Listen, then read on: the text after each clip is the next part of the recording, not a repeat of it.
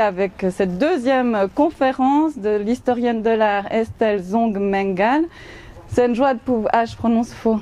Ah oui. Ah non, bah, pardon. Je suis spécialiste pour prononcer faux les noms. Donc. Estelle me corrigera. C'est une joie de pouvoir, Estelle, t'entendre dans ce motif, dans ce cadre particulier qui fut un motif pour les peintres de la région.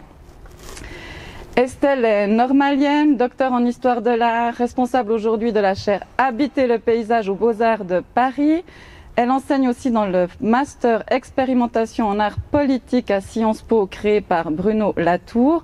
Nous avons décidé de cet ordre de passage car les recherches d'Estelle constituent de ses propres dires une application concrète dans le champ de l'art du diagnostic posé par Baptiste Morizot. Soit cette crise de la sensibilité, cause de notre rupture avec le vivant. Avec cette prémisse en tête, Estelle, donc là je me tiens à Estelle, vu que je ne sais toujours pas comment prononcer juste, mais Estelle elle apporte un regard neuf sur la peinture de paysage, dans ce qui est à la fois un essai, un guide, aussi une forme d'exercice de pistage, un livre d'une grande érudition, très inventif en termes formels et conceptuels. Ce livre, il s'appelle « Apprendre à voir le point de vue du vivant », paru chez Actes Sud en 2021. Il est là sur notre petit stand libraire. Ce livre a connu un vrai succès public et critique. Il a reçu le prix Ecolobs pour le meilleur essai en pensée environnementale de l'année 2021. Estelle a poursuivi dans cette veine exploratoire avec son récent livre « Peindre au corps à corps, les fleurs et Georgia O'Keeffe » chez Actes Sud en 2022. Estelle vous dit imaginer ces recherches comme les premiers jalons d'une histoire environnementale de l'art que vous souhaitez vous-même poursuivre. Vous appelez à être rejoint par d'autres chercheuses et chercheurs vu l'ampleur de la tâche, mais peut-être aussi parce que pour cet esprit collectif, je crois que vous chérissez. Vous avez aussi précédemment coécrit en 2018 au Seuil avec Baptiste Morizot le livre marqué « Esthétique de la rencontre, l'énigme de l'art contemporain ». Dans celui-ci, vous tentez de comprendre qu'est-ce qui fait que quelque chose se passe devant une œuvre ou qu'il ne se passe rien, qu'est-ce qui permet une vraie rencontre. Et aux Presses du réel, en janvier 2019, est publié le livre qui était le prolongement de votre thèse de doctorat, L'art en commun, au très beau sous-titre, Réinventer les formes du collectif en contexte démocratique. Un livre qui veut, écrit Bruno Latour, qui en signe la préface, approcher aussi près que possible l'originalité de cette pratique artistique participative qu'elle appelle art en commun à assembler des collectifs. J'ai beaucoup aimé lire votre livre Apprendre à voir, car on comprend vraiment à sa lecture, enfin ça, on rentre, enfin c'est beau de voir aussi cette réflexion qu'a amenée par Baptiste Morizot mise vraiment en application dans ce cas. Et que, comme on a vu aussi avant, que faire vraiment connaissance avec le vivant, c'est extrêmement complexe et c'est pas aussi simple que ce qu'on peut l'imaginer. Vous en faites aussi part sur un plan un peu plus intime, car il semble que si savoir voir requiert un certain savoir, savoir requiert aussi un certain savoir voir. En fin de journée, je me dis que je pouvais faire des petits jeux de mots comme ça, mais c'est quand même bien de faire le lien entre savoir et voir, c'est toujours bon de s'en rappeler. Et comme vous le dites, trouver dans le passé des traces artistiques témoignant d'autres rapports possibles au vivant permet d'espérer que l'art puisse vraiment agir comme médiation, une médiation aujourd'hui précieuse et même cruciale, on le sait, pour élargir nos imaginaires et en finir avec cette cécité qui nous exclut de la cité des vivants ou du vivant. Estelle, je te laisse la parole. Merci beaucoup, bonjour à tous. Donc, comme nous sommes l'animal qui sait dire merci, je vais commencer comme ça. Merci à Marie-Léa, merci à Viviane pour l'accueil et l'organisation de cet après-midi. Merci à vous d'être là, malgré la froidure qui commence à devenir peut-être un peu lancinante. Et je voudrais aussi dire merci à Baptiste Morizot. Donc, comme l'a rappelé Marie-Léa, son travail a beaucoup informé mes recherches. Vous allez le voir, même si je ne vais pas le citer tout le temps, que beaucoup de manières de poser les problèmes, de les formuler, viennent vraiment de ces recherches philosophiques. Alors, on a parlé des forêts et maintenant je voudrais qu'on parle ensemble de fleurs. Alors c'est une conférence qui est un peu... Le sujet est un petit peu anachronique pour la saison, je me rends compte. Donc je ne vais pas pouvoir pointer du doigt ce dont je parle. Mais après réflexion, je me suis dit que c'était peut-être pas si grave parce que nous allons faire exactement ce que font les arbres en ce moment, en rapatriant tous les nutriments qui sont dans leurs feuilles vers leur corps tronc. Nous allons préparer le printemps. Et donc nous allons essayer de préparer notre regard pour ce qui va advenir au printemps prochain et, je l'espère, tous ceux qui nous restent.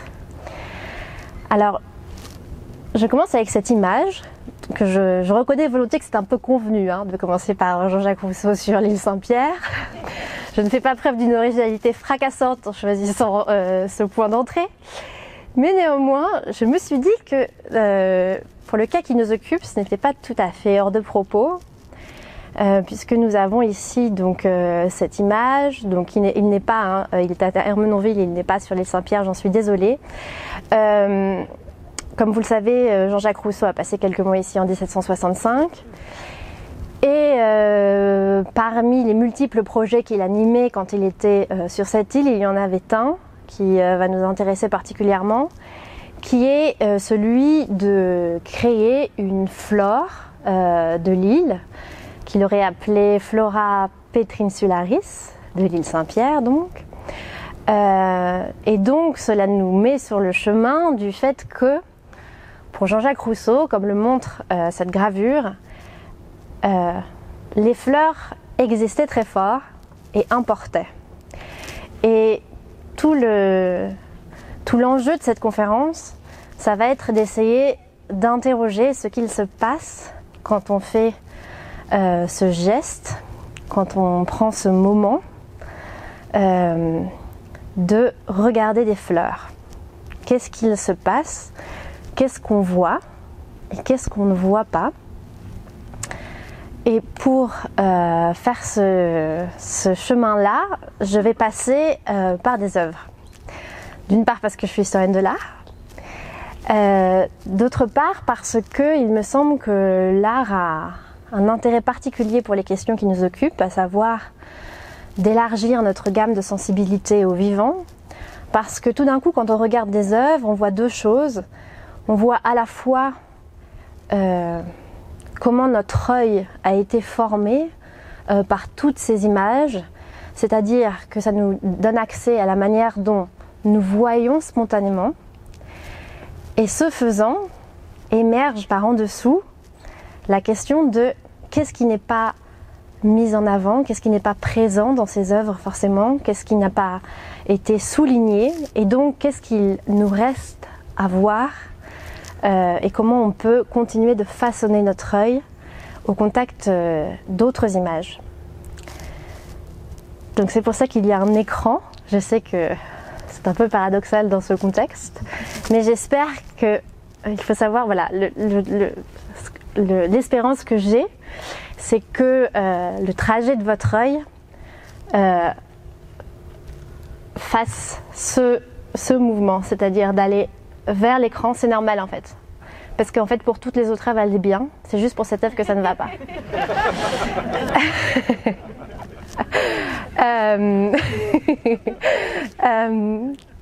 Donc j'espère que le trajet qu'on va pouvoir faire avec notre œil, c'est de voir sur cet écran les œuvres, mais que bien sûr, l'enjeu, vous allez le comprendre assez rapidement, c'est de voir ensuite comment notre œil rebondit, repart vers tout ce qu'il y a dehors et de ne pas rester uniquement dans les œuvres. Alors les fleurs c'est compliqué quand on veut en parler en histoire de l'art. Vous allez me dire, c'est très bizarre qu'elle dise ça, parce qu'il y a quand même beaucoup, beaucoup de fleurs en histoire de l'art. Et c'est tout à fait vrai, c'est qu'elles sont omniprésentes à toutes les époques, sous différentes formes, différents styles, différents genres picturaux, mais malgré tout, il faut se battre un peu pour arriver à vraiment parler de fleurs. quand on parle de fleurs dans l'histoire de l'art. Pourquoi? Parce qu'il y a un peu deux visages des fleurs en histoire de l'art qu'on va observer et qui fonctionnent à la fois comme un certain style d'attention mais aussi parfois comme une sorte d'écran, de voile entre nous et les fleurs. Le premier visage de convocation des fleurs dans les œuvres, vous allez le reconnaître très facilement, il nous est très familier, c'est celui de convoquer les fleurs comme des symboles. Et c'est un rôle majeur, je dirais même central, des fleurs dans l'histoire de l'art. Ici, vous avez un tableau donc, de Pierre de Cortone avec un triple lys qui est au centre du tableau, donc il est vraiment mis en valeur par la position sur la toile de cette fleur. Mais néanmoins, ce n'est pas vraiment le lys, c'est-à-dire sa forme de vie particulière qui nous intéresse. Ici, ce qui nous intéresse, c'est la signification humaine symbolique qui lui est attribuée. En l'occurrence, le triple lys, c'est un symbole chrétien assez courant qui symbolise la triple virginité de la Vierge. C'était pas suffisant d'être vierge une seule fois, il faut l'être trois fois, c'est-à-dire ante partum, in partum, post partum, c'est-à-dire à chaque instant, avant l'accouchement, pendant l'accouchement, après l'accouchement, la Vierge reste vierge. Et donc, si vous voulez, le symbole, c'est ce qu'on va voir à travers une première salve d'œuvres, c'est assez intriguant comme mode de convocation des fleurs. Parce que ce que le symbole nous dit, c'est que bien sûr le lys est représenté sur la toile, mais que le lys doit être traversé pour accéder à ce qui est vraiment important, à savoir la signification cachée, qui est les significations humaines. Donc ici, le lys est comme une sorte de signe, réduit à une sorte de signe. Finalement, il ne nous occupe pas tellement, c'est plutôt son décryptage qui nous occupe. Et donc, dans le symbole, il y a cette hiérarchie étrange entre l'être représenté et la signification humaine. Le symbole nous apprend à penser que l'être représenté est moins important, mérite moins notre attention que le sens humain caché. Ici, dans ce tableau de l'agneau mystique, qui est extrêmement connu, des frères Van Eyck, on a bien sûr une scène religieuse et on a dans cette toile plus de 70 espèces de plantes différentes représentées. Et là, tout d'un coup, on rentre dans une autre question qui va nous occuper. Donc, les frères Van Eyck décident de représenter 70 espèces de plantes différentes, identifiables par des botanistes. Ça fait beaucoup, beaucoup sur un tableau. Et là, ce qui est intriguant, c'est que c'est ce qu'en disent les gens qui vont regarder ce tableau, écrire sur ce tableau et faire entrer par ces mots le tableau dans la culture. C'est ça qui va m'intéresser. C'est moins ce que voulaient faire les artistes, ce qui importait pour eux, mais comment les tableaux et les représentations de fleurs ici sont ressaisis dans notre culture, c'est-à-dire typiquement, qu'est-ce que va vous dire un audioguide dans un musée quand vous êtes devant ce tableau? Qu'est-ce que va vous dire la page du musée qui vous présente ce tableau sur internet? Qu'est-ce que va vous dire un manuel d'histoire de l'art? Pourquoi ça m'intéresse? Parce que c'est la manière dont ce tableau va rentrer dans notre univers culturel et imaginaire. Et à force, c'est aussi ce qu'on va finir par voir du tableau.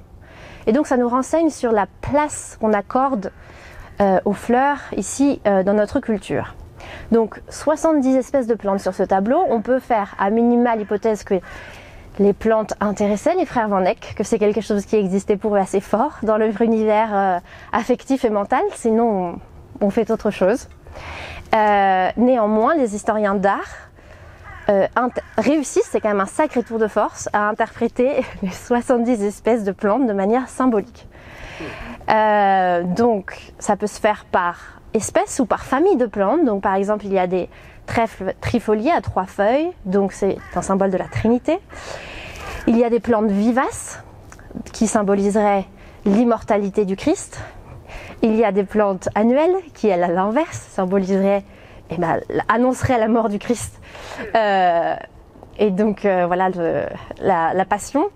Et ainsi de suite. Et vous voyez que c'est un jeu un peu étrange, le jeu symbolique, parce que finalement, on peut presque inventer à loisir des significations attachées aux fleurs et aux plantes. Et donc là, tout d'un coup, pour moi, ce tableau est un peu un symptôme. Parce que vous voyez, quand on réussit à attribuer des interprétations symboliques à 70 espèces, c'est que on pense que c'est vraiment très important de le faire et que si on ne le fait pas, c'est comme si quelque chose manquait. C'est comme si, tout d'un coup, un doute s'immisçait, qu'on se disait, mais si on n'a pas les significations symboliques de chaque plante dans le tableau, alors là, tout d'un coup, un gouffre s'ouvre devant nous qui est, mais pourquoi ? Pourquoi représenter des plantes ? Est-ce que c'est vraiment intéressant ? Est-ce que ça a du sens ? Et on se retrouve, sans la signification symbolique, un peu encombré par ces plantes. On ne sait pas trop quoi en faire, quoi en dire, quoi en penser. Et donc c'est là qu'on voit que la signification symbolique, c'est une habitude culturelle, mais c'est aussi quelque part une sorte de béquille. C'est-à-dire que ça vient résoudre une question pressante et qui n'est pas évidente, qui est pourquoi accorder de l'attention à ces êtres. Alors évidemment, les significations symboliques continuent, et notamment dans la nature morte. Alors c'est évident, puisque vous avez une petite tête du peintre qui vous met un crâne de mort au milieu. Évidemment, une des grandes significations symboliques des plantes, où là on se détache un peu des significations symboliques religieuses, c'est la fleur comme éphémère de l'existence, bien sûr, qui est un grand thème et de la poésie et de la peinture. Et donc représenter des fleurs dans une nature morte, ce serait représenter la mort à venir, le temps qui passe, l'éphémère de la jeunesse, etc., etc. Dans le tableau précédent, vous allez me dire, oui mais bon là, il y avait quand même un crâne de mort, il y avait un sablier, c'était quand même un peu appuyé comme signification symbolique, c'est tout à fait vrai. Ce qui est très frappant, c'est que même quand il n'y a pas tout ça, qui vient circonscrire le sens des fleurs, même quand nous avons ici, comme ici, cette nature morte où rien d'autre, il n'y a rien d'autre que des fleurs, rien ne nous indique que ce serait forcément une signification symbolique qui justifierait la représentation de ces fleurs, et bien c'est aussi ce qu'on en dit. Donc bien sûr là, vous voyez, c'est aussi l'éphémère de l'existence. Donc la nature morte est une sorte de lente et lancinante répétition d'un même thème, ce qui est un peu étrange. Et là aussi, ce serait bien sûr, puisque nous avons des fleurs dans différents états, des fleurs en train de s'ouvrir et des fleurs qui se fanent, ce serait aussi la même chose. C'est aussi la même chose chez Édouard Manet, ici dans cette peinture, pour vous dire à quel point ça traverse vraiment les siècles. Où là nous avons des pivoines qui sont tantôt fermées, comme sur le côté droit du tableau, qui ne sont pas encore ouvertes, des fleurs complètement ouvertes et des fleurs qui se fanent et qui sont même tombées hors du vase. Et donc il y a un historien de l'art qui trouve que ce tableau est une représentation d'une sorte de lente agonie de toutes les étapes, ce qui est assez frappant parce que vous n'êtes pas sans savoir d'une part que ces fleurs sont déjà mortes du fait qu'elles sont dans un vase. Donc déjà ça nous dit une sorte de non-familiarité un peu avec la courbe de vie d'une fleur, puisque tout est déjà mort, si on veut que ce soit une métaphore, et ben voilà. Et puis les pivoines bien sûr, même si on en coupe les fleurs, vous savez que ce sont des plantes vivaces et donc qui renaissent à travers leur bulbe plusieurs années de suite. Donc ça vous montre ça fait écho à cette crise de la sensibilité au vivant dont parlait Baptiste. C'est un tableau un petit peu carrefour pour moi entre le premier visage dont on parle, le visage symbolique, et le deuxième visage dont on va parler. Ici, on a ce tableau que vous connaissez tous.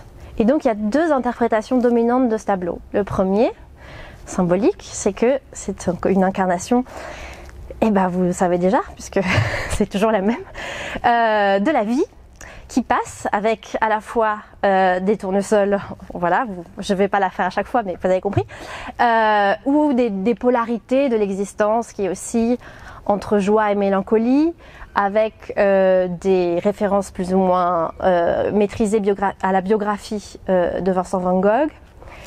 Et la deuxième interprétation qui nous fait découvrir le deuxième visage des fleurs en peinture dans notre tradition occidentale, c'est ce que je vais appeler, je ne suis pas tout à fait convaincue par le nom, mais c'est ce que j'ai trouvé pour l'instant, c'est le visage de la pure forme ou le visage de la description. C'est-à-dire qu'il y a une autre manière d'interpréter les fleurs en peinture, qui est de ne pas leur accorder de signification symbolique humaine et de penser qu'elles sont simplement une sorte d'exercice pictural, technique, de motif sur lequel on travaille. Ici, en l'occurrence, cette deuxième interprétation, c'est de dire que les tournesols sont une recherche de la couleur par Vincent Van Gogh, puisque ce tableau est fait uniquement à partir de 3 tons de jaune différents. Et donc il y a une certaine, vous voyez, performance, morceau de bravoure, à représenter seulement à partir de 3 tons de couleur un vase et des fleurs. Et c'est ce qu'on retrouve, on va dire, dans une autre tradition, donc, où il n'y a pas de sens symbolique évident, car il n'a pas représenté de fleurs qui fanent. Donc du coup, ça le fait basculer subitement dans un autre monde, je caricature un peu bien sûr, mais et où là, devant ces tableaux, on est face à un autre embarras, qui est que tout ce qui est dit de ces tableaux, encore une fois, on est dans comment la culture ressaisit ses œuvres, c'est de remarquer à quel point c'est bien fait. C'est-à-dire que ce dont on va parler, on ne parle toujours pas des fleurs, on parle de la technique du peintre. Et à quel point le style illusionniste, mimétique, est complètement maîtrisé, à quel point c'est extraordinaire. Je ne sais pas si vous le voyez, mais qu'il y ait ce reflet de la fenêtre dans le vase, et la précision du dessin, l'effet lisse du traitement de la peinture, etc. Pareil ici, avec un autre style pictural. Mais vous voyez, je veux vraiment que vous ressentiez l'embarras, parce que c'est très important pour ce qui nous occupe ensuite. Il faut vivre cet embarras, d'abord. Qui est qu'on est là, on se dit c'est très joli. Enfin, je veux dire, c'est joli. C'est joli, c'est bien fait. Et là, vous voyez, il n'y a rien d'autre qui s'active dans notre esprit. On n'a rien à en dire. Et donc, ça fait que c'est aussi une tradition de peinture qui nous semble charmante, cette tradition de, comment dire, de représentation des fleurs sans signification symbolique. On trouve ça très charmant, très beau, mais ça ne nous met pas, ça ne donne pas finalement, en tout cas la culture n'a pas fait que ça donne plus de place vraiment aux fleurs. Vous voyez, depuis le début, ça fait 10 minutes que je parle, on n'a toujours pas parlé de fleurs, hein, quand même, je tiens quand même à le préciser. Ici, pareil, Manet, mais voilà, autre nature morte. Et donc, la question, c'est est-ce que ce n'est pas, vous pourriez me dire, mais qu'est-ce qu'il y aurait d'autre à dire, en fait? Enfin, peut-être que en peinture, précisément parce que c'est un lieu artistique de culture, alors c'est parfaitement naturel que les fleurs n'existent que si elles sont porteuses de signification humaine, parce que est-ce que c'est pas ça la culture? Cet endroit où on parle de nous humains. Et donc oui, bah, quand c'est en dehors de l'art, par exemple dans les sciences, on peut parler des fleurs, de leur forme de vie, de leur singularité d'existence, etc. Mais quand on est dans l'art, eh ben, c'est le moment où finalement on parle à des humains de choses humaines, proprement humaines, à l'exclusive de toute autre forme de vie. C'est cette assomption que j'aimerais un petit peu travailler au corps, parce que il y a quantité d'œuvres, bien sûr, qui demandent ce partage, des artistes qui ne sont pas d'accord avec le fait que s'ils représentent des fleurs, ça doit parler des humains, et qui se sont intéressés à ces formes de vie, et qui sont une échappée hors de un peu ce double poison, si vous voulez, où soit vous avez un symbole et donc ça a du sens, mais du sens exclusivement humain, soit la fleur n'est qu'une forme, il n'y a pas de sens du coup. Et donc la question c'est, est-ce que c'est possible, est-ce qu'il y a des significations, des choses signifiantes à dire des fleurs qui ne soient pas proprement humaines? Et donc je vais vous parler de ce que j'explore dans mon dernier livre. Je vais vous parler de cette artiste qui s'appelle Georgia O'Keeffe, qui est une peintre américaine qui a peint plus de 200 fleurs, tableaux de fleurs dans sa vie. Donc un peu comme pour les frères Van Eyck, on peut faire l'hypothèse, à minima, que pour elle les fleurs existaient très fort. À partir de cette assumption minimale, je vais juste faire défiler plusieurs œuvres de cet artiste. Je voudrais qu'on les regarde ensemble sans forcément tout de suite les commenter.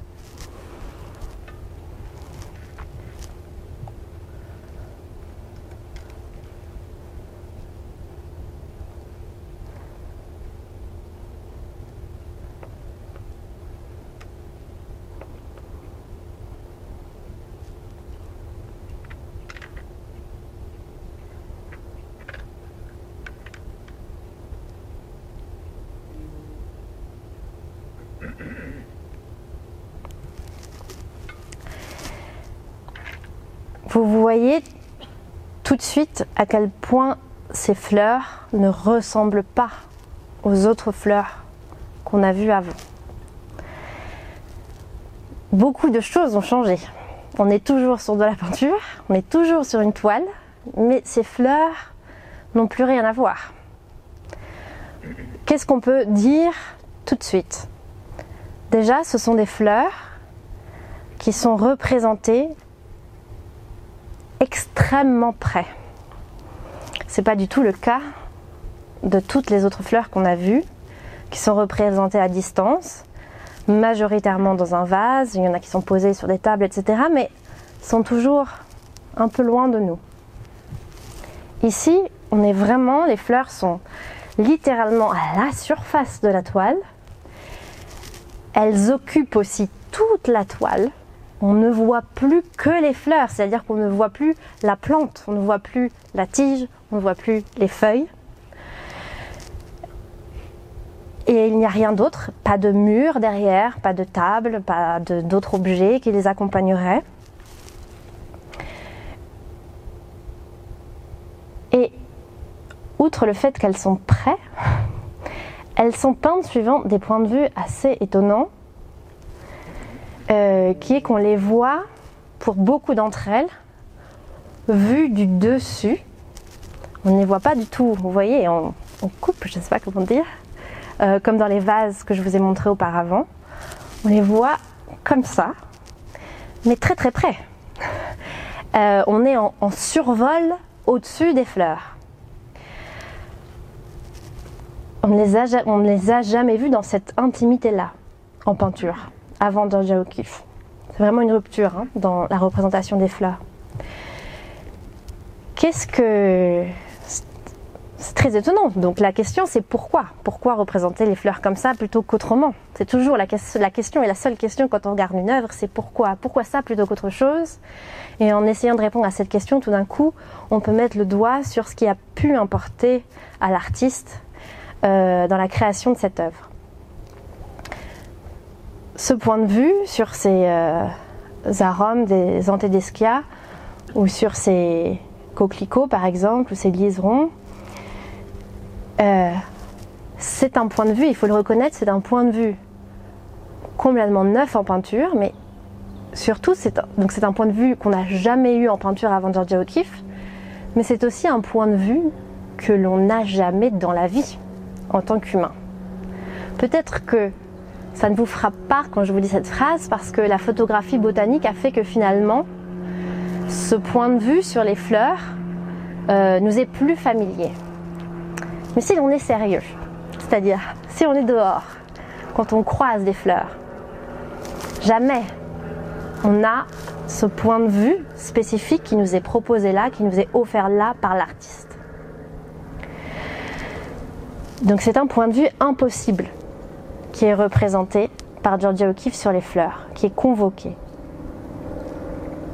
Elle dit, eh bien, j'ai fait en sorte que vous preniez le temps... Pardon. Trop vite. Sauter une étape. Point de vue impossible. Donc vous voyez, il y a plein de, comment dirais-je, de nouveautés, mais qui sont intrigantes. On ne sait pas quel sens leur donner, pourquoi elle a fait ça. Eh bien, les historiens d'art et les critiques d'art ont une réponse à cette question, qui est que en fait, ces fleurs, vous le pressentez sans doute, eh bien en fait, ce ne sont pas vraiment des fleurs, ou alors vraiment très secondairement, parce que ce qui serait représenté par Georgia O'Keeffe, ce serait des symboles sexuels humains.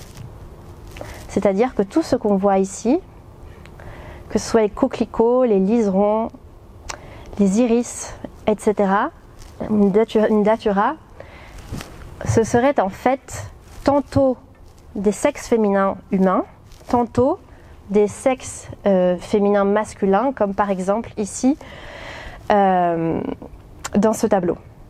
Alors vous voyez, cette interprétation symbolique, elle repose à la fois bien sûr sur le fait que les fleurs, comme vous le savez, sont l'organe sexuel des plantes, mais elle repose aussi sur des analogies de formes, comme ici le fait que le spadis de cet arôme rappelle une forme phallique, ou qu'ici l'ouverture de l'iris rappellerait quelque chose de plus vaginal, etc. Et ces interprétations symboliques de Georgia O'Keeffe sont apparues dès les premiers moments, dans les années 1920, quand elle a présenté ses premières fleurs. Et ça n'est jamais parti. C'est-à-dire que jusqu'à aujourd'hui, c'est ce qu'on dit de ces fleurs-là. Vous allez me dire, mais peut-être que ce sont des symboles sexuels humains. Enfin, et ce ne serait pas un problème d'ailleurs. Le problème, c'est qu'elle n'est pas franchement d'accord. Et qu'elle l'a dit depuis le début, c'est-à-dire depuis les années 1920, au moment où ces interprétations émergent, sexuelles émergent, elle dit, mais pas du tout, ce n'est pas du tout ce que j'ai voulu faire. C'est tellement pas ce qu'elle a voulu faire, qu'elle a même changé les titres de ses tableaux.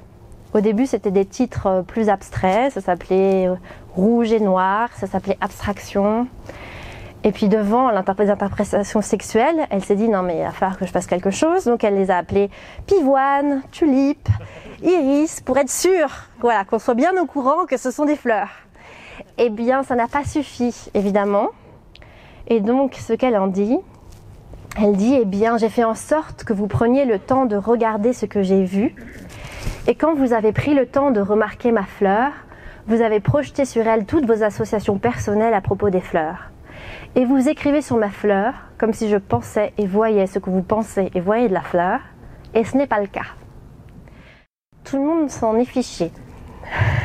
Parce qu'aujourd'hui, encore, c'est dans les ouvrages, les monographies les plus récentes, c'est ce qui est dit de ces fleurs-là, avec des formulations tout à fait,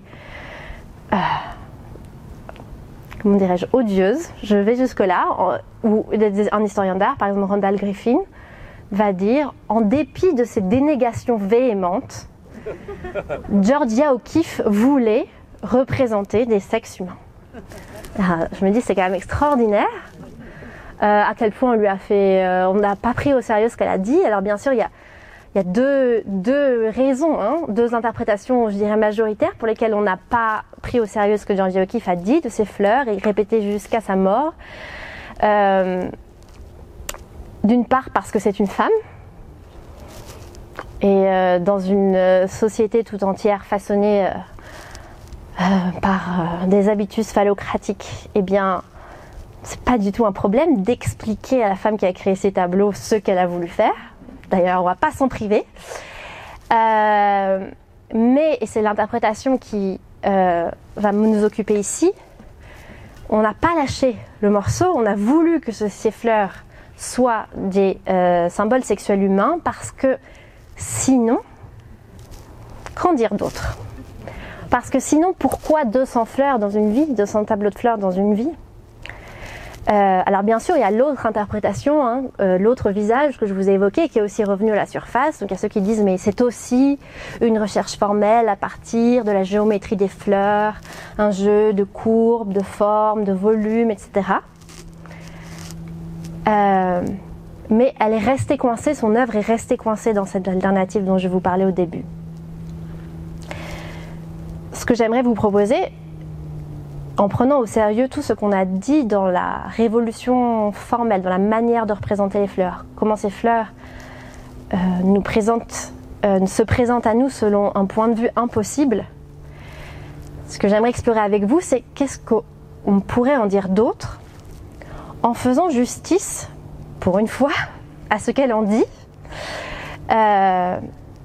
Déjà, elle dit, dans les années 1920, d'immenses immeubles poussés en l'espace d'une nuit à New York. C'est à ce moment-là que je vis un tableau de Fantin-Latour, on en a vu un avec les lys et les roses tout à l'heure, une nature morte avec des fleurs que j'ai trouvées très belles. Mais je sentais que si je peignais ces mêmes fleurs, si petites, personne ne les regarderait car personne ne me connaissait. Alors j'ai pensé que je les peindrais comme ces immeubles immenses qui poussaient, les gens seraient surpris, ils seraient obligés de les regarder et c'est ce qui arriva.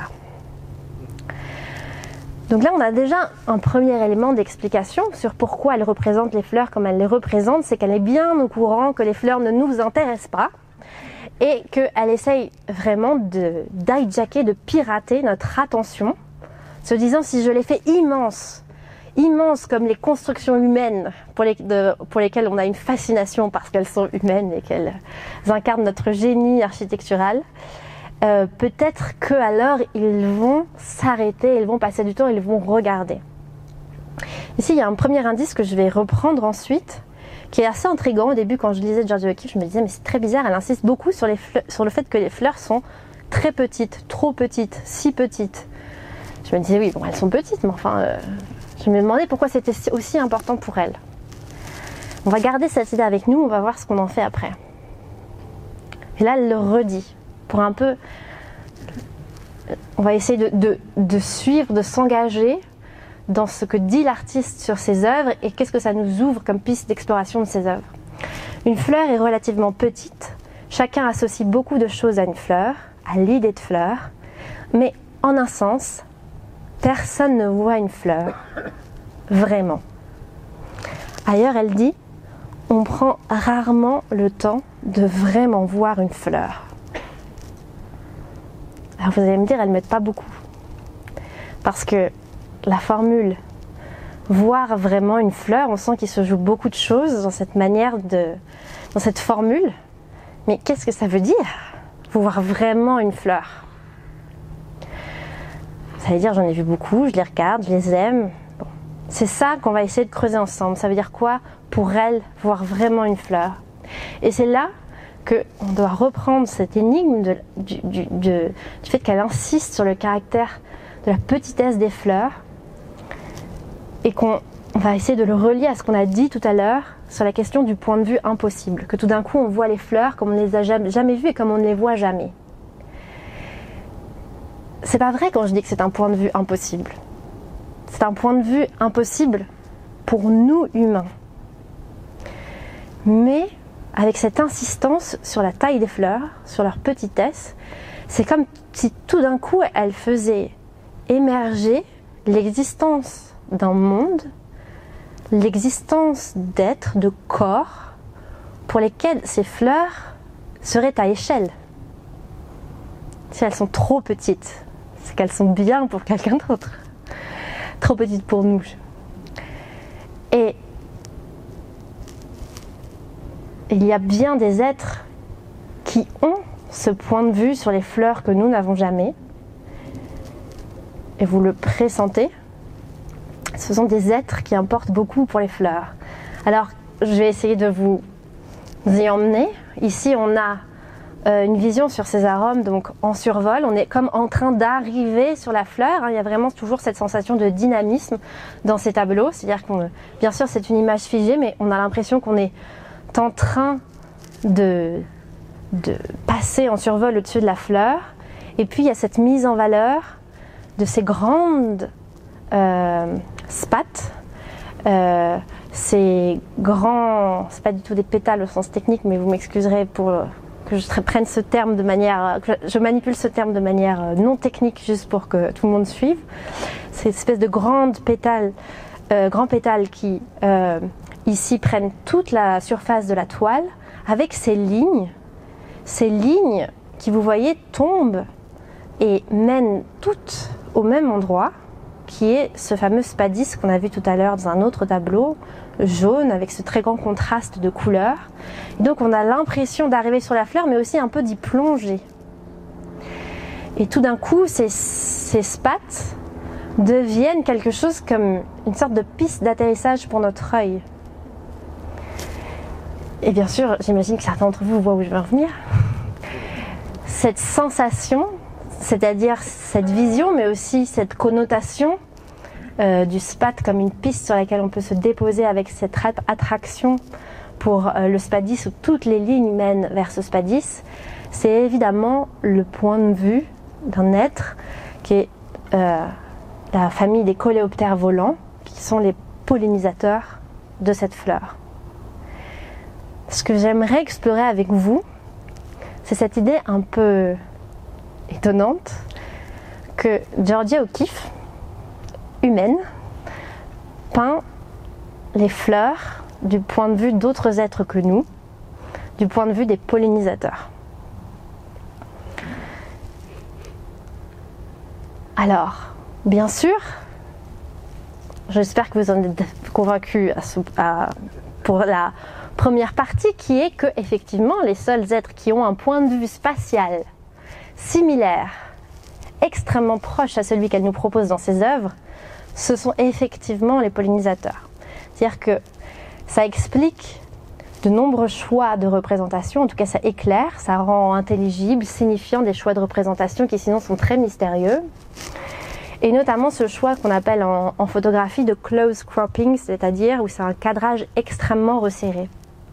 Donc c'est pas seulement qu'on les voit en survol comme les pollinisateurs, etc. C'est que on les voit de très très près, ce n'est pas anodin parce que les pollinisateurs ont une vue, notamment par exemple les hyménoptères, donc la famille des abeilles, des guêpes, etc. Ils ont un type de perception particulier qui est qu'ils ne voient les fleurs que quand ils sont à 10 cm des fleurs. Ils ne les voient pas au loin, ils ne les voient pas comme un champ de coquelicots de Monet. Les pollinisateurs voient les coquelicots comme ici, sur cette toile de Georgia O'Keeffe. Pourquoi est-ce que... Je vais bien sûr continuer, je vais vous déverser tout un tas d'arguments bien sûr pour essayer de soutenir mon hypothèse.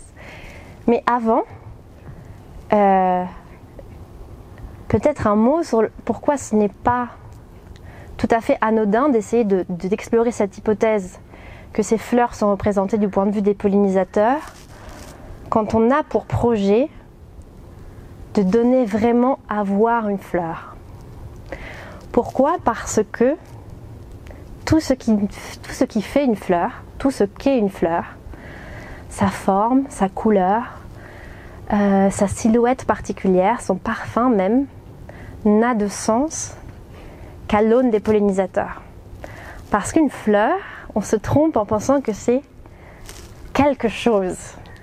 Une fleur, c'est d'avant tout une relation. C'est très difficile pour nous de comprendre ça parce qu'on a beaucoup de mal à comprendre que des entités qui nous apparaissent comme des êtres comme ça individuels, singuliers, sont des relations. Mais une fleur, c'est une relation parce qu'une fleur n'existe que par et pour le pollinisateur, de la même manière que le pollinisateur n'a pas d'existence en dehors de la fin, sans fleur.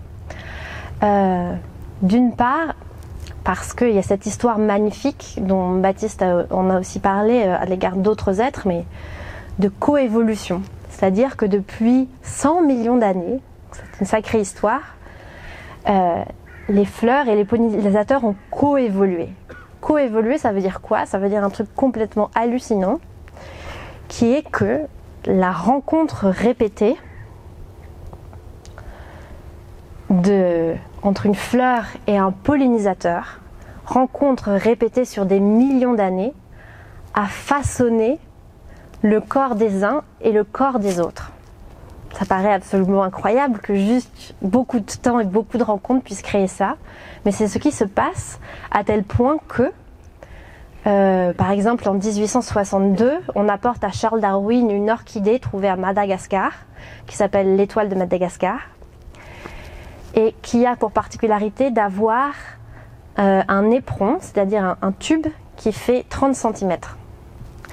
Et Charles Darwin, en regardant cette orchidée, dit: je prédis qu'il y a sur cette île un pollinisateur, probablement un insecte, qui a une trompe de 30 cm. Mais personne n'avait jamais vu cet insecte. Personne ne savait même qu'il existait. Et en 2011, c'est-à-dire très longtemps après, des chercheurs ont découvert l'existence d'un papillon nocturne qui a une trompe de 30 cm exactement et qui est le pollinisateur privilégié de cette fleur. Ce que ça nous dit, c'est que qu'on essaie de ressentir ce que ça veut dire être une relation. Ce que ça nous dit, c'est que le corps d'une fleur cache toujours le corps d'un autre et qui est parfaitement saisissable à travers les formes mêmes de ce corps. Et donc à chaque fois qu'on voit une fleur, on voit un autre être. C'est particulièrement sensible par exemple avec les couleurs. Les couleurs, parenthèse, ça veut dire que tout ce, comment dirais-je, tout ce qu'on voit d'une fleur, la forme, la couleur, ont à voir avec la relation qu'elle entretient avec le pollinisateur. Plus précisément, c'est tout le problème d'une fleur, vous êtes une plante qui ne peut pas bouger. Enfin, et donc vous ne pouvez pas bouger. C'est un très grand problème dans l'existence. Vous êtes immobile, ça veut dire qu'il y a toute une gamme d'actions qui vous est impossible. Donc ça veut dire qu'il faut faire venir à vous. C'est tout l'enjeu, puisque vous ne pouvez pas y aller. Et toutes les couleurs et les formes des fleurs sont des appels qui ont une signification profonde pour les pollinisateurs. Par exemple, les couleurs, par exemple le bleu, c'est une couleur qui fait sens, qui fait saillance dans l'univers perceptif des hyménoptères, notamment des abeilles charpentières par exemple. Mais le rouge est une couleur qui a du sens pour des pollinisateurs que sont les oiseaux. C'est pour ça d'ailleurs qu'il y a très peu de fleurs rouges et oranges autochtones en Europe et que ce sont des fleurs souvent des fleurs tropicales là où il y a beaucoup plus d'oiseaux pollinisateurs. Et donc quand vous êtes quelque part et que vous voyez des fleurs avec leur couleur propre, vous pouvez aussi voir qui habite ici en termes de pollinisateurs. Vous pouvez savoir s'il y a beaucoup d'abeilles, un peu de chauves-souris, un peu de papillons, c'est-à-dire que les fleurs sont une sorte de clé, de chemin pour accéder à toutes ces présences cachées à qui elles sont inextricablement liées, qui sont les pollinisateurs. J'ai dit que on voyait ces fleurs suivant le point de vue spatial qui était propre aux pollinisateurs, le fait de les voir suivant cette perspective, en survol, de très près.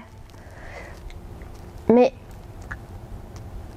il y a quelque chose qui manque, vous le sentez peut-être, c'est que si je vous dis que la fleur est une relation, quand je vous raconte cette intrication des êtres qui a eu lieu dans la coévolution et qui se réactive à chaque fois dans un acte de pollinisation, ça veut dire que être un pollinisateur, c'est pas seulement être un corps physique dans l'espace face à la fleur. Ça veut dire qu'il y a une perspective vécue particulière du pollinisateur face à la fleur. Quand je vous dis que la couleur et les formes sont des appels, ça veut dire qu'il y a du sens, il y a une intensité dans la rencontre pour les pollinisateurs. Alors bien sûr, on n'arrive pas trop à la décrire à partir de nos affects humains, ce serait difficile de circonscrire exactement la qualité de cette intensité, mais minimalement, ça veut dire que la fleur existe très fort dans l'univers mental perceptif, perceptif affectif du pollinisateur, qu'elle fait saillance, qu'elle l'attire, qu'elle existe plus que d'autres choses. Et à minima, c'est ça de l'intensité, exister plus fort que d'autres éléments de l'environnement. Il commence à pleuvoir, j'espère que ça va tenir.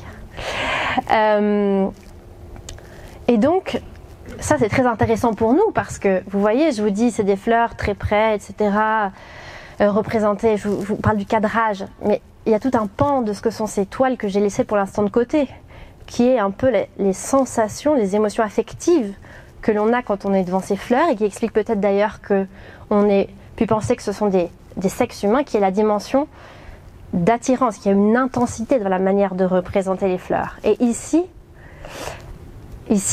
Georgia O'Keeffe nous représente cet iris de manière très particulière. Elle nous représente cet iris comme un chemin. En tout cas, c'est ce que votre œil fait. Il prend un chemin dans le tableau. Et ce chemin n'est pas du tout anodin, qui est qu'il commence par un point d'attention qui est très important quand on est historienne de l'art, qui est qu'est-ce qui est au premier plan et qu'est-ce qui déborde du cadre. Souvent, c'est quelque chose comme ça va vers le regardeur. Ça dit ce qui est quelque chose qui a été important pour le peintre et qu'il ne veut pas qu'on manque. Et notre œil y va directement. Et donc ici, qu'est-ce qui nous attrape? C'est ce tépale de l'iris qui, vous voyez, est au premier plan, qui déborde du tableau. Et donc notre œil suit, parce que notre œil ne fait que suivre les lignes de composition que l'artiste a déployées sur la toile. Il suit ce tépale, il le remonte. Là, vous voyez, nous avons le cœur du tableau. Il y a différents éléments. Donc on est au centre, nous avons déjà cette sorte de tache jaune, très mise en valeur par le contraste de couleurs. Cette tache jaune, c'est très important quand on est un pollinisateur parce que c'est la barbe de l'iris. C'est ce qui vous dit tactilement, parce que ça a une texture particulière, donc je fais le ventre de pollinisateur, vous voyez. C'est ce qui vous dit tactilement et visuellement que vous êtes sur le bon chemin. C'est bien par là que vous voulez aller. Puisque qu'est-ce que va chercher le pollinisateur? Vous le savez sans doute, il va chercher majoritairement, ça dépend des pollinisateurs, mais beaucoup de pollinisateurs vont chercher le nectar à l'intérieur de la fleur, puisque évidemment ce qui importe à la fleur dans cette relation avec les pollinisateurs, c'est de pouvoir poursuivre sa vie, c'est-à-dire de pouvoir être fécondée et avoir une descendance. Ce qui importe pour le pollinisateur, c'est de manger. Donc vous voyez, c'est pour ça que c'est assez drôle, la relation de pollinisation d'une certaine manière, parce que c'est une relation immémorielle et relativement fonctionnelle, mais qui repose sur un malentendu colossal. C'est-à-dire que pour la fleur, c'est quelque chose de très... qui a à voir avec sa sexualité, sa reproduction, alors que le pollinisateur, lui, n'est pas du tout au courant qu'il est une sorte d'entremetteur entre fleurs et que lui, il est dans la fleur comme à l'auberge, si vous voulez. Et donc, nous sommes sur la barbe, continuons le chemin. Pourquoi est-ce que c'est vraiment un chemin? Parce que deux choses. Déjà, il faut remarquer cette sensation de profondeur. Vous voyez qu'elle a vraiment représenté la fleur comme étant particulièrement ayant du volume intérieur. On est attiré par ce qu'il y a derrière. On a l'impression qu'on pourrait s'enfoncer dans la fleur. Ce qui est très particulier comme manière de représenter les fleurs. On s'est intrigué par ce qu'il y a, vous voyez, au-dessus... par cette tache violette au-dessus des deux larmes, vous voyez, qui sont comme ça, au centre. Et bien sûr, pourquoi faire un chemin comme ça qui nous appelle et qui rentre vers l'intérieur, les profondeurs de la fleur? Ça a du sens si c'est représenté du point de vue d'un pollinisateur, parce que qu'est-ce qu'il se passe? Nous sommes sur cette barbe et là nous arrivons au centre exact, c'est-à-dire mathématique du tableau, qui est très discret et en même temps très mis en valeur, qui est cette petite ouverture que nous avons juste au-dessus de la barbe jaune et juste en dessous d'une petite tache bleu clair. Est-ce que vous la voyez? Petite tache bleu clair, deux deux ronds plus violets, une petite tache bleu clair, en dessous la barbe et juste au centre, il y a une toute petite ouverture, discrète mais bien présente, qu'elle a vraiment voulu mettre en valeur, au centre exact du tableau encore une fois. Et c'est ici que ça se passe. Parce que c'est ici que le pollinisateur va frôler cette petite larme bleue que vous voyez, qui sont en fait les anthères, c'est-à-dire les organes mâles de la fleur, sur lesquels se tiennent les pollinies, c'est-à-dire où est groupé le pollen. Et donc pour pouvoir rentrer dans cette fleur, et vous voyez à quel point la fleur est un piège parfait sur la toile comme dehors, vous rentrez, si vous êtes un pollinisateur, vous êtes un petit peu, comment dirais-je, recouvert de pollen à votre insu, et vous entrez pour pouvoir recueillir le nectar qui est derrière. Et il faut bien rentrer, et c'est bien un chemin qui... C'est bien ce même chemin de l'œil qui est le chemin exact du pollinisateur dans cette fleur. Encore une fois, il y a beaucoup de manières de représenter les iris. Elle aurait pu choisir de les représenter de 1000 manières différentes. Et là, il y a plein d'indices dans le tableau qui nous dit qu'elle voulait que notre œil fasse ce chemin signifiant sur la fleur. Et ce chemin signifiant n'a de sens que lorsqu'on est son pollinisateur.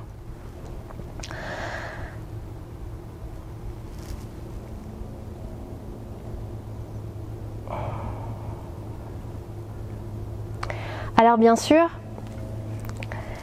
je n'ai pas le temps de vous, comment dirais-je, de vous convaincre, essayer de vous convaincre encore plus à partir d'autres œuvres. Mais pour moi, c'est pas du tout anodin d'imaginer que il y a quelque chose du point de vue des pollinisateurs dans cette œuvre et que Georgia O'Keeffe nous fait approcher, alors même que c'est une perspective qu'on n'a pas du fait qu'on n'est pas ces êtres, mais surtout dont on ne pourrait pas faire l'expérience en dehors de ces œuvres. C'est vraiment sa construction des tableaux qui nous permettent, et c'est toute la différence entre celui-ci et celui-là, qui nous permet de tout d'un coup approcher ce que veut dire une fleur si on prend au sérieux que c'est une relation. C'est une perspective complètement... qui tout d'un coup nous fait voir en même temps, comme pour Darwin, un autre être en même temps que l'être représenté.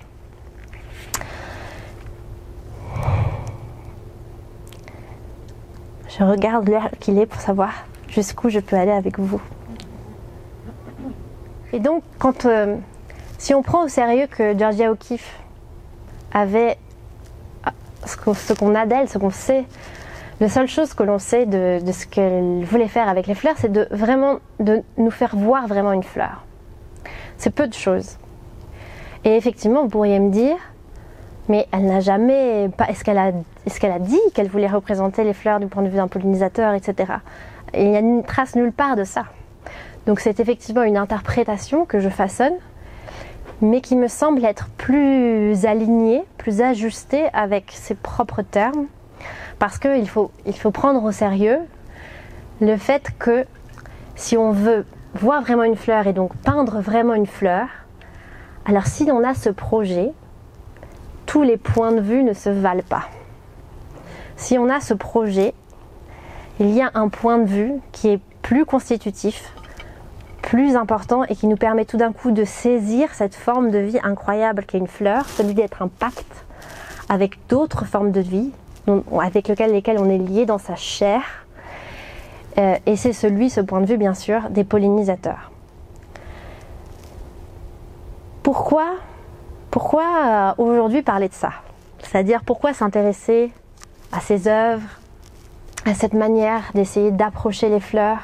Pourquoi c'est important de faire que notre œil fréquente ces œuvres et fréquente les fleurs telles qu'elles sont représentées dans Georgia O'Keeffe? Parce que si on arrive à saisir la fleur comme elle la représente, c'est-à-dire comme une relation. Alors tout d'un coup, ça fait que les fleurs changent de statut dans notre univers culturel, mental, affectif. Parce que je pense que vous serez d'accord avec moi pour dire que à la fois on trouve ça très beau les fleurs, mais je trouve que c'est pas très important. C'est-à-dire c'est très joli, c'est ravissant, et on voit ça aussi comme des petites choses fragiles. Mais si on arrive à garder avec soi cette perspective sur les fleurs que nous propose Georgia O'Keeffe, si on arrive à faire rentrer dans notre œil l'œil sur les fleurs qu'elle nous propose, alors tout d'un coup, les fleurs changent complètement de stature dans les deux sens du terme. Parce que quand on voit les fleurs comme une relation, tout d'un coup, on ne voit plus les fleurs comme une petite chose fragile et ravissante, mais comme un des piliers de notre monde commun. Pourquoi est-ce que je dis ça? C'est parce que aujourd'hui, 90% des plantes terrestres sont des plantes à fleurs. Et 70% des espèces sauvages et cultivées en France dépendent de la pollinisation. Notre vie commune, notre vie collective est profondément liée aux fleurs et c'est tout à fait extraordinaire qu'on ait jugé qu'elles étaient juste des motifs esthétiques de décoration, alors même qu'elles tiennent sur leurs épaules la possibilité même que nous puissions vivre. On fait ce même changement d'importance à opérer que celui que vous a proposé Baptiste à propos des forêts. Et puis les fleurs aussi, les fleurs ont profondément à voir avec justement leur dimension de pollinisation, avec leur manière de se déployer qui est la pollinisation. Elles ont joué un rôle très important dans notre histoire aussi, dans notre histoire humaine, qui est qu'après la disparition des dinosaures non aviaires, il y a 66 millions d'années, c'est vraiment les plantes à fleurs qui ont commencé à complètement dominer la terre, au détriment d'autres formes végétales qui n'ont pas de fleurs, comme les gymnospermes par exemple, comme les fougères, comme les mousses. Et le fait qu'elles se soient emparées du monde à ce moment-là, c'est ce qui nous a permis c'est ce qui a permis aux animaux à cette époque-là de prospérer, notamment aux mammifères, de prospérer alors que c'était un petit peu dur de prospérer quand il y avait des dinosaures, vous voyez.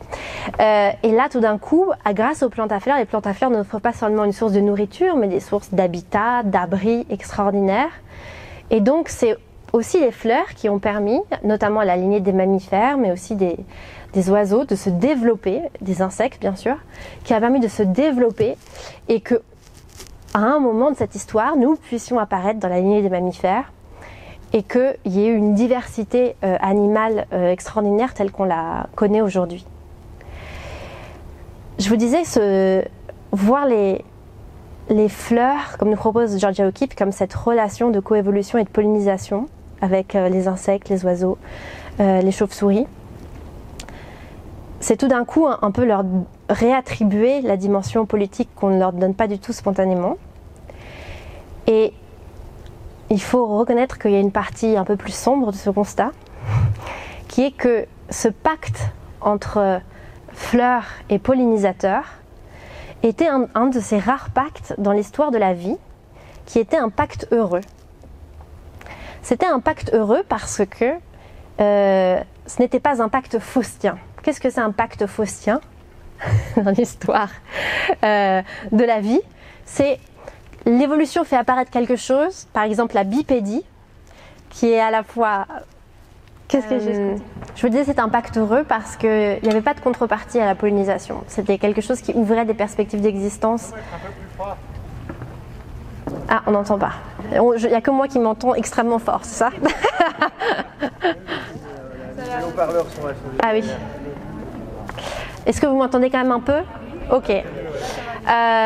Donc je vous dis c'est un pacte heureux parce qu'il n'y avait pas de contrepartie à payer, entre guillemets, c'est-à-dire que ça ouvrait des perspectives d'existence incroyables et pour les fleurs et les pollinisateurs. Et aujourd'hui ce qui se passe, c'est que les activités notamment agricoles, extractivistes, industrielles, ont fait que ce pacte heureux, qui a été heureux pendant des centaines de millions d'années, est aujourd'hui devenu une malédiction. Parce que le prodige de la coévolution dont je vous parlais, c'est aujourd'hui la tragédie de la coextinction. Parce que vous êtes liés dans vos corps et à d'autres, corps et âme à d'autres que vous, comme les fleurs aux pollinisateurs, ça veut dire que si les uns disparaissent, vous disparaissez aussi. Et donc aujourd'hui, quand on parle de la disparition des oiseaux, des insectes dans les milieux agricoles, ce qu'il faut voir, c'est que c'est aussi les fleurs qui disparaissent. Et il y a eu une étude incroyable qui a été publiée en octobre 2021, sur 1174 espèces de plantes à fleurs étudiées. Un tiers de ces plantes ne pourront plus produire de graines dans les 10 années à venir, et la moitié d'entre elles aura une baisse de leur fécondité de 80%. Donc aujourd'hui, la fleur comme relation est une fleur qui est un être qui est extrêmement menacé. Et donc, si l'on veut que le printemps qui arrive soit heureux et que tous les autres printemps reviennent et que cela reste synonyme pour nous de retour de la joie et de la vie, eh bien, il y a un enjeu particulier à apprendre à voir les fleurs et à les faire rentrer dans notre champ d'attention individuel et collectif. Voilà, je vous remercie beaucoup. Voilà.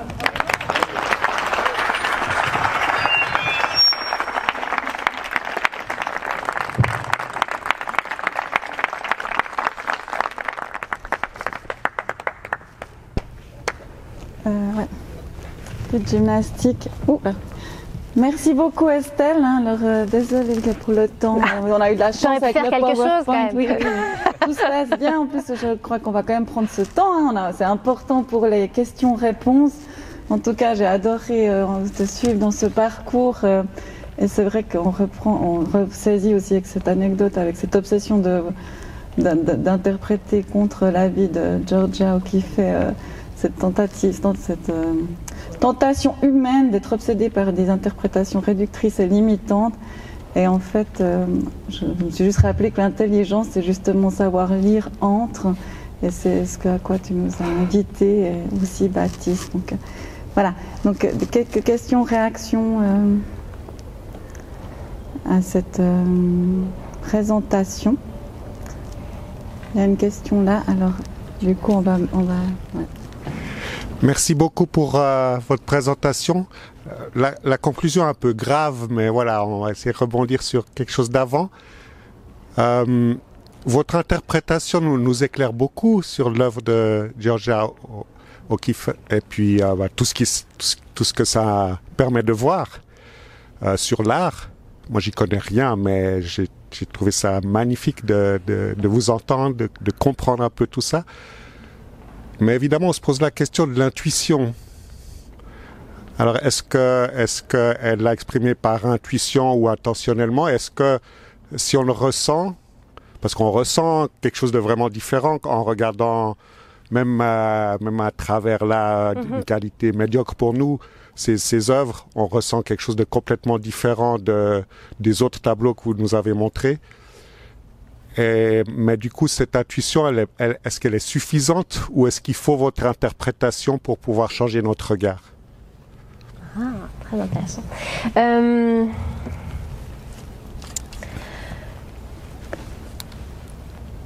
Je pense que Georgia O'Keeffe fait la majeure partie du travail et l'essentielle partie du travail, qui est de nous proposer quelque chose de suffisamment étrange dans la représentation, dans les choix, pour que si on est un peu disponible, on se demande ce qui nous est donné à voir, qu'on n'aurait pas pu voir autrement si elle ne les avait pas représentés comme ça. Et ce qui est assez frappant, c'est que je pense que c'est une expérience dont si certains d'entre vous photographient des fleurs, vous avez sûrement fait l'expérience. C'est quelque chose d'assez troublant à penser, mais c'est que quand on veut représenter ou photographier une fleur, en fait, il n'y a pas 1000 manières de la photographier. Assez rapidement, on se retrouve embarqué à la prendre, à la saisir, exactement comme Georgia O'Keeffe nous les montre. Et ça veut dire qu'il y a quelque chose qui sait en nous, dans notre corps, que c'est une perspective, la bonne, c'est très étrange, la bonne, la perspective juste sur la fleur, la perspective selon laquelle elle est censée être vue, ou elle peut être le mieux vue. Et cette perspective, c'est pas du tout anodin qu'on le ressente, parce que c'est la perspective suivant laquelle elle s'est toute entière construite, qui est la perspective de la rencontre avec le pollinisateur. Moi, j'aimerais juste ajouter quelque chose qui est très important pour moi et que je n'ai pas eu le temps de dire, c'est que si on suit tout ce que j'ai dit, il reste quand même une très grande énigme que l'on vit chaque fois qu'on rencontre des fleurs, qui est l'énigme de la beauté. Pourquoi on trouve des fleurs belles? Parce que si on a gardé en tête tout ce que je vous ai dit, tout ce qui fait une fleur, la forme, la couleur, tout ce dont on s'émerveille, ça a été créé pour d'autres êtres que nous et pour l'appréciation, le goût d'autres êtres que nous, pour les attirer eux. Et qu'est-ce qui se passe? On se retrouve, nous, humains, à être attirés par la même chose que des êtres aussi différents de nous, que sont des papillons nocturnes ou des abeilles sauvages. Et donc, la beauté devient vraiment... l'expérience de la beauté des fleurs prend tout à fait une autre dimension, ça ne devient plus du tout quelque chose d'anodin, juste de plaisant, mais c'est que tout d'un coup on fait l'expérience de cette énigme intrigante qui nous replace complètement dans le monde vivant et nous relie à des êtres très différents, qui est que il y a quelque chose comme une sorte de goût partagé, malgré la différence de corps et d'existence énorme entre nous et d'autres êtres, et qu'on reçoit l'écho de ce que d'autres êtres ont apprécié, choisi, comme les pollinisateurs, et que c'est ça que l'on reçoit à chaque fois qu'on trouve une fleur belle. Et donc, je pense qu'il y a beaucoup de choses de l'ordre de l'intuition, effectivement, quand on regarde une fleur. C'est-à-dire qu'on reçoit beaucoup de choses non formulées, mais qui parlent profondément à notre corps, du fait qu'on sait quoi regarder, comment la regarder, comment bien la regarder. Et c'est ça que nous redonne à voir, ce qu'elle permet de faire remonter à la surface en représentant les fleurs comme ça, Georgia. Encore une question, et encore une question avant d'applaudir.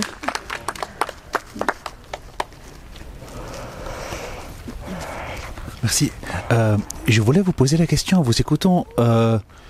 Où est-ce que vous trouvez, enfin, en vous écoutant, il y a trois exemples qui me sont venus à l'esprit, et je me suis posé la question si vous considéreriez que ces exemples font justice aux fleurs, enfin, dans la perception, ce qu'elles auraient vraiment à nous apprendre. Alors, trois exemples complètement dépareillés. D'une part, le douanier Rousseau, dans cette exubérance végétale qui semble pas être symbolique, mais vraiment voué à l'exubérance des plantes. L'art nouveau, dans cette... où la fleur est vraiment une pure inspiration, enfin, en tout cas, dans ce qui me semble, dans ce que j'ai pu en voir, d'une géométrie, d'une symétrie, de la fascination de ce que la fleur est vraiment pour elle-même. Puis troisième exemple, l'art décoratif dans l'islam, où de nouveau on va pas se consacrer à le figuratif ni le symbolique. Alors je le connais pas suffisamment pour pouvoir l'affirmer définitivement, mais il y a aussi cette fascination pour juste la forme pure. Du coup, le végétal comme source de réflexion.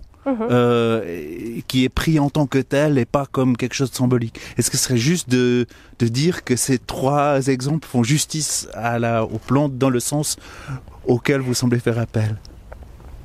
Bon. Alors, merci pour cette question. Vous pressentez l'étendue de cette question, évidemment. Je suis tout à fait, comment dirais-je, je n'ai pas du tout, enfin, tout ce que je vous dis, je me permets de vous le dire parce que j'ai beaucoup fréquenté les œuvres dont je parle. Et donc c'est le temps passé avec elles qui me donne le droit de vous en parler en quelque sorte.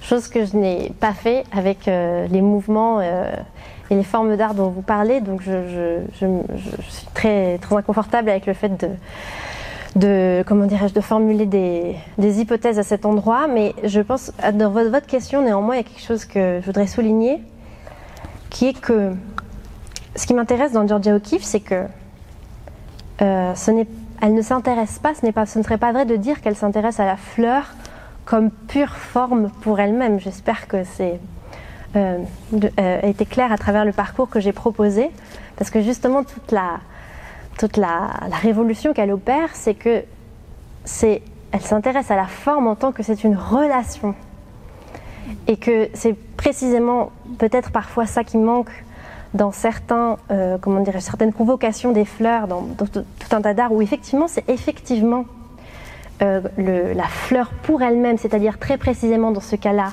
son corps anatomique, qui est une source profonde d'inspiration formelle pour les artistes. Mais souvent, ce qui manque, ce que j'ai pu observer, c'est qu'il manque une vraie compréhension de ce qu'est le corps de ces fleurs, qui n'est pas simplement de l'anatomie, de la matière, mais qui est une manière d'exister, une relation qui est la relation de coévolution avec d'autres êtres, et que tout d'un coup, là, on n'a plus affaire seulement à des corps qui peuvent être complètement, qu'on peut apprécier simplement pour leur géométrie, l'inventivité des formes, etc. Mais que tout d'un coup, on a affaire, excusez-moi l'expression, mais à quelqu'un, c'est-à-dire à une certaine manière de déployer son existence sur Terre. Et que là, du coup, il y a quelque chose comme une saisie de la fleur, bien sûr dans sa forme, mais dans sa forme en tant qu'elle est révélatrice de ce qui importe pour cette fleur, de ses relations, de son comportement, de son histoire. Et c'est à mon sens toutes ces dimensions qu'il faudra arriver à tenir pour dire « tiens, lui, il a fait justice à la fleur ». Merci. On va... C'est court ou... Ouais, alors... Ouais. Pardon. Alors je me dépêche, j'ai juste une sensation quand vous avez montré le tableau avec les lys et les roses. Pour moi il y a un sens très fort, j'ai senti l'odeur en fait de ces fleurs là, et donc j'ai mes perceptions qui ont doublé en fait par rapport au tableau. Et je voulais savoir si c'était quelque chose qui était donc abordé en histoire de l'art par rapport à l'histoire des fleurs dans l'art, et qu'est-ce que vous aviez à en dire vite, très vite. Je peux te dire ce qui probablement fait que tu sens l'odeur des fleurs de Fantin-Latour, qui est qu'il a cette manière très particulière de tenir son pinceau et de peindre, qui est qu'il peint pas du tout avec le plat du pinceau, mais avec le bout de son pinceau. Et je ne sais pas s'il validerait ce geste, mais voilà, c'est comme ça. Ce qui fait que ça te donne une sorte de texture décuplée, et même de sentiment que ça émane, qu'il y a quelque chose qui excède les contours dessinés de la fleur, et que ça sort, c'est ça un peu, comment dirais-je, la magie de la peinture, c'est d'arriver à chaque fois à subvertir les contraintes même de représenter. Vous voyez, c'est quand même une forme d'art assez incroyable. On s'est dit, on va représenter le monde sur une surface 2D. C'est quand même, je veux dire, un sacré défi. Et chaque artiste a essayé justement de faire rentrer par plein de moyens qui sont tous des moyens matériels, techniques, tout ce qui a priori ne pourrait pas être figuré visuellement sur une surface plane. Donc c'est ça que ton corps a ressenti quand tu as vu ces fleurs de Fantin-Latour.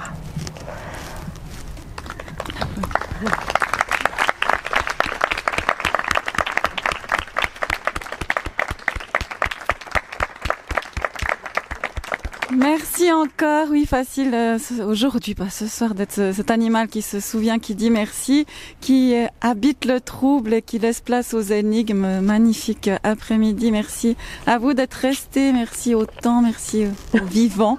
Et puis, on a encore les livres.